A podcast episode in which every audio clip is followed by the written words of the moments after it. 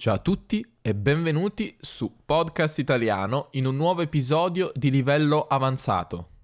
Questo episodio è stato scritto da Erika e ha come argomento le autostrade in Italia. Potrebbe sembrare un argomento non molto interessante, ma vi assicuro che lo è. Credo che qualcuno in passato abbia consigliato questo tema, quindi ringrazio chiunque fosse stato. Scusami se non mi ricordo il tuo nome. Vi ricordo di andare sul sito podcastitaliano.com per leggere la trascrizione dell'episodio con la traduzione in inglese delle parole più difficili, perché ci sono tante parole che probabilmente non conoscerete. Dunque non disperate se non capite tutte le parole, cercate di capirle dal contesto la prima volta e poi andate sul sito a leggere la trascrizione per ulteriori chiarimenti. Incominciamo. Le autostrade. Come faremmo senza queste strade lunghe e rettilinee che ci permettono di viaggiare velocemente da una città all'altra con la nostra automobile? Ogni paese ha il proprio sistema autostradale, più o meno sviluppato e con le proprie peculiarità. In Italia la prima autostrada venne inaugurata il 21 settembre 1924. Collegava Milano a Varese, un'altra città della Lombardia non molto lontano da Milano. Da quel giorno di settembre molte cose sono cambiate. Il traffico è aumentato e la rete autostradale si è espansa per collegare sempre più efficientemente tutte le zone della penisola. Oggi in Italia ci sono 36 autostrade per un totale di quasi 7000 km.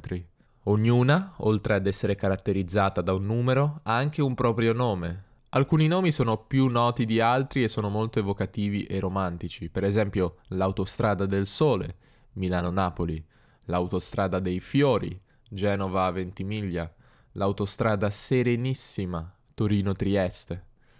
La rete è più fitta al nord che al sud, come si può vedere dall'immagine che vi linkerò nelle note di questo episodio. In Italia, a differenza di altri paesi come la Germania, non esiste il sistema delle vignette o bollini autostradali, per cui si paga una somma fissa che permette di viaggiare su tutta la rete autostradale senza limitazioni.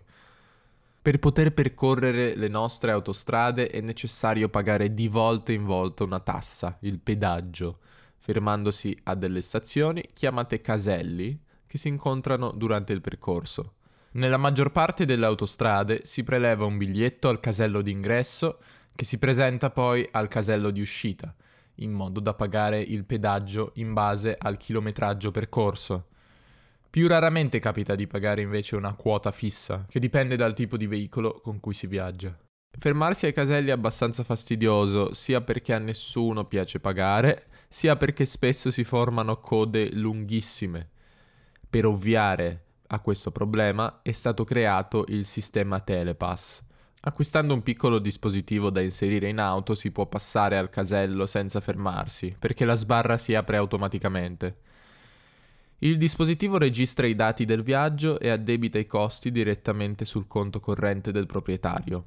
Questo permette ai veicoli di fluire molto più velocemente e ridurre i tempi di attesa quando il traffico è molto intenso, in quelli che i telegiornali chiamano weekend da bollino rosso quando tanti italiani rientrano in città, per esempio dalle vacanze o da una giornata al mare. Può capitare naturalmente durante il viaggio di avere un certo languorino o di dover fare rifornimento di benzina. Nessun problema.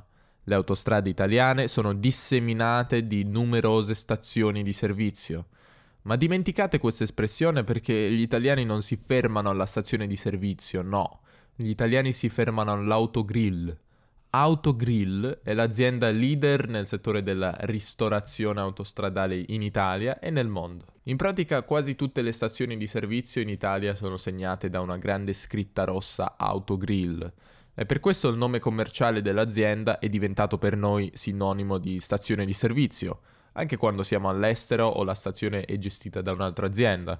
Per lo stesso fenomeno per cui chiamiamo Jeep qualsiasi SUV o Coca-Cola qualsiasi cola.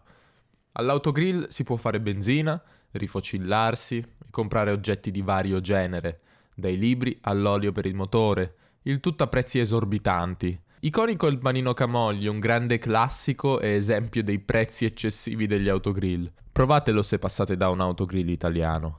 L'unica cosa economica sono i servizi igienici, che solitamente sono sempre gratuiti. Per quanto riguarda i limiti di velocità, in Italia il limite consentito sulle autostrade è di 130 km h ed è bene rispettarlo, in quanto sul percorso si trovano spesso autovelox, sistemi che rilevano la velocità in un dato punto, e tutor, sistemi che calcolano la velocità media mantenuta su un determinato tratto di strada, quindi tra un punto A e un punto B. E si rischia, oltre a mettere a repentaglio la propria sicurezza, anche di incorrere in multe salate, per tutte le informazioni sul traffico, gli eventuali incidenti, code, lavori sul percorso si può ascoltare Isoradio, un canale radiofonico RAI che offre tutte queste informazioni 24 ore al giorno. Infine, se si parla di autostrade, non si può non fare almeno un accenno alla Salerno-Reggio Calabria, il tratto autostradale che è diventato l'emblema delle grandi opere eterne all'italiana, iniziate e mai finite, e delle contraddizioni del bel paese.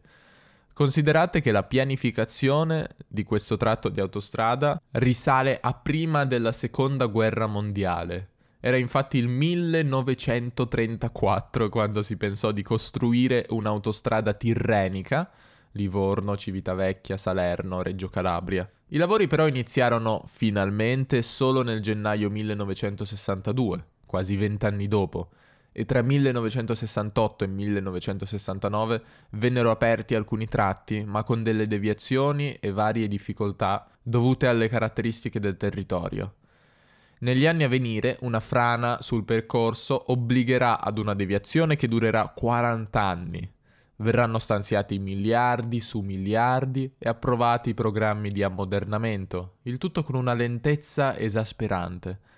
Tra scandali, ritardi, studi e dibattiti, ma anche soluzioni architettoniche innovative fortemente all'avanguardia, i lavori si concludono il 22 dicembre 2016, ad 82 anni dal primo progetto e a 55 dall'inizio dei lavori.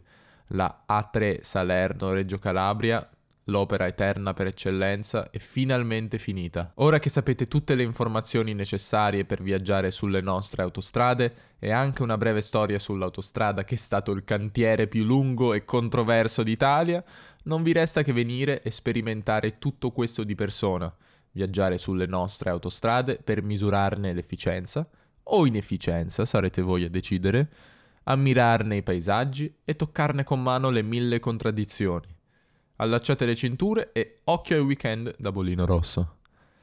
Grazie ad Erika per aver scritto questo episodio e grazie a voi per averlo ascoltato. È da un po' che non lo dico, ma vi ricordo che se vi piace podcast italiano potete lasciare una recensione su Apple Podcasts. Nella versione americana mancano tre recensioni per arrivare alle 100 recensioni, quindi se qualcuno di voi vive negli Stati Uniti, scrivete una recensione. Nella versione brasiliana ne mancano 7 per arrivare alle 50 recensioni.